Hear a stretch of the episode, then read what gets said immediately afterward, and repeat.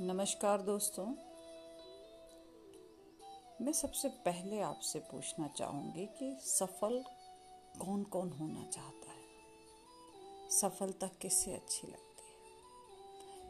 स्वाभाविक है, सभी सफल होना चाहते हैं, सफलता सभी को अच्छी लगती है। हम देखते हैं कि ज़िंदगी में सभी को किसी न किसी मोड़ पर रुकावटों या कठिनाइयों का सामना करना पड़ता है। आपने भी महसूस किया होगा।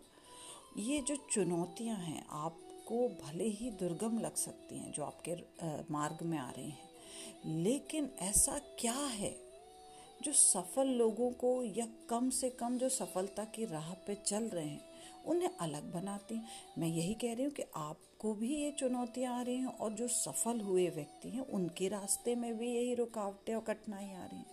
मगर वो कैसे सफलता की राह पर निकल चले हैं? वो कैसे सफल बने हैं? उनकी कौन सी चीज़ें हैं जो उन्हें अलग बना रहे हैं? उनकी, वो कौन सी बातें हैं जो उन्हें हमसे अलग भिन्न कर रही हैं? मेरा मानना है कि वह चीज़ें उनकी काबिलियत नहीं, बल्कि उनका विश्वास और गिर के उठने की जिद है। वो जिद जो उन्हें सफलता की ओर हमेशा प्रेरित करती है। वो विश्वास खुद पर, जो उन्हें सफल बनाए रखने में मदद करता है। कुछ लोग जो हैं, उन्हें ये इस तरह की चीज़ों को उनका स्वभाव कहते हैं कि ये सफल हो रहे इनका स्वभाव है। लेकिन आमतौर पर इसे मानसिक मजबूती कहा जाता है। मैं ऐसे मानती हूँ कि अगर आप मेंटली स्ट्रांग होंगे तो गिर कर उठना हर किसी के आदत नहीं होती है। गिर के संभलना, उसमें कमियाँ देख के उनमें सुधार करना, वो विश्वास रखना, ये मानसिक मजबूती से आता है मेंटल स्ट्रेंथ से आता है। और जो सफल होते हैं, वो मानसिक रूप से बहुत अधिक स्ट्रांग होते हैं। देखा जाए तो काबिलियत को बहुत ज़्यादा महत्व दिया जाता है, लेकिन असल ज़िंदगी में मुझे ऐसा लगता है कि अगर आप मेंटली मज़बूत होंगे तो आपकी वो काबिलियत, जो आपकी एबिलिटी है, वो उसमें और निखार आएगा। तो सफल होने के लिए काबिलियत के साथ साथ मानसिक रूप से स्ट्रांग होना, यानी मेंटल स्ट्रेंथ होना भी ज़रूरी है। तो चलिए कुछ खास बातों पे चर्चा करते हैं कि जो लोग सफल हुए हैं, वो कौन सी आदतों को अपनाते हैं कि उनकी काबिलियत में और अधिक निखार आ जाता है। सबसे पहले बात करूँगी कि इंटेलिजेंट बने। भाई, आपको सफल बनना है तो सफल सफल लोग जो है, अपनी और दूसरों की भावनाओं को पहचाने और उन्हें संभालने की क्षमता होती है उनमें। कि वो दूसरे की क्या फीलिंग्स हैं क्या समझ क्या समझ रहे हैं, उसको, उस एबिलिटी को भी समझें। यह जो प्रतिभा है, उन्हें मानसिक रूप से मज़बूत बनाती कि भाई आप दूसरों की फीलिंग समझ पा रहे हो। इसके लिए आपको खास, आपके अंदर खास गुण होना चाहिए। जैसे मुझे एक मानना है कि परफेक्शनिस्ट ना बने। हर काम बिल्कुल परफेक्शन में हो, ये ज़रूरी नहीं है है ना? वर्क लाइफ में जो है बैलेंस बनाना सीखें। आपको कैसे काम करना है, उसमें एक बैलेंस आना चाहिए। ध्यान नहीं हट, हटने देना चाहिए कि आपको जो फोकस है, वो आपका बदलना नहीं चाहिए। अपनी जो आपकी कमियाँ हैं और जो ताकत है, उनको आपको जानना चाहिए कि आपकी क्या कमी है, क्या ताकत है और अपने लिए जो कठिन सीमाएँ हैं, जो भी हार्ड लिमिटेशन है, उन्हें तय करना चाहिए। तो इस तरह से मैंने क्या कहा आपको? इंटेलिजेंट बने। किस मामले में?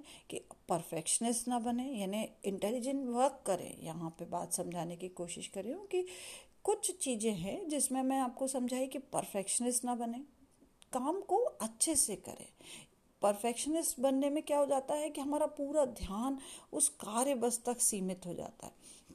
और वो कार्य पूरा हो पाता है, नहीं हो पाता, ये हम पर निर्भर करता है। तो इस तरह से हमें ध्यान में रखना है कि कार्य करें, अच्छे ढंग से करें। बैलेंस बनाए वर्क लाइफ में अपना फोकस नहीं हटने दें, अपनी स्ट्रेंथ और वीकनेसेस को समझें और अपने लिए एक हार्ड लिमिटेशन तय करें, कठिन सीमाएँ तय करें। इस तरह से आप इंटेलिजेंट बन, अपनी जो सफलता है उसे ज़रूर पाएँगे और मानसिक रूप से आप काफ़ी सुदृढ़ होंगे। नेक्स्ट उसमें मैं आपसे बात करूँगी कि अन्य और कौन सी आदतें हैं जिससे हम अपनी मेंटल स्ट्रेंथ को बढ़ा सकते हैं। नमस्कार दोस्तों। चलिए, आज फिर सफलता के जो मंत्र हैं, उसे समझने का एक प्रयास करेंगे कि जीवन में ऐसे कौन सी चीज़ें अपनाएँ जिससे कि हम सफल बन सकें।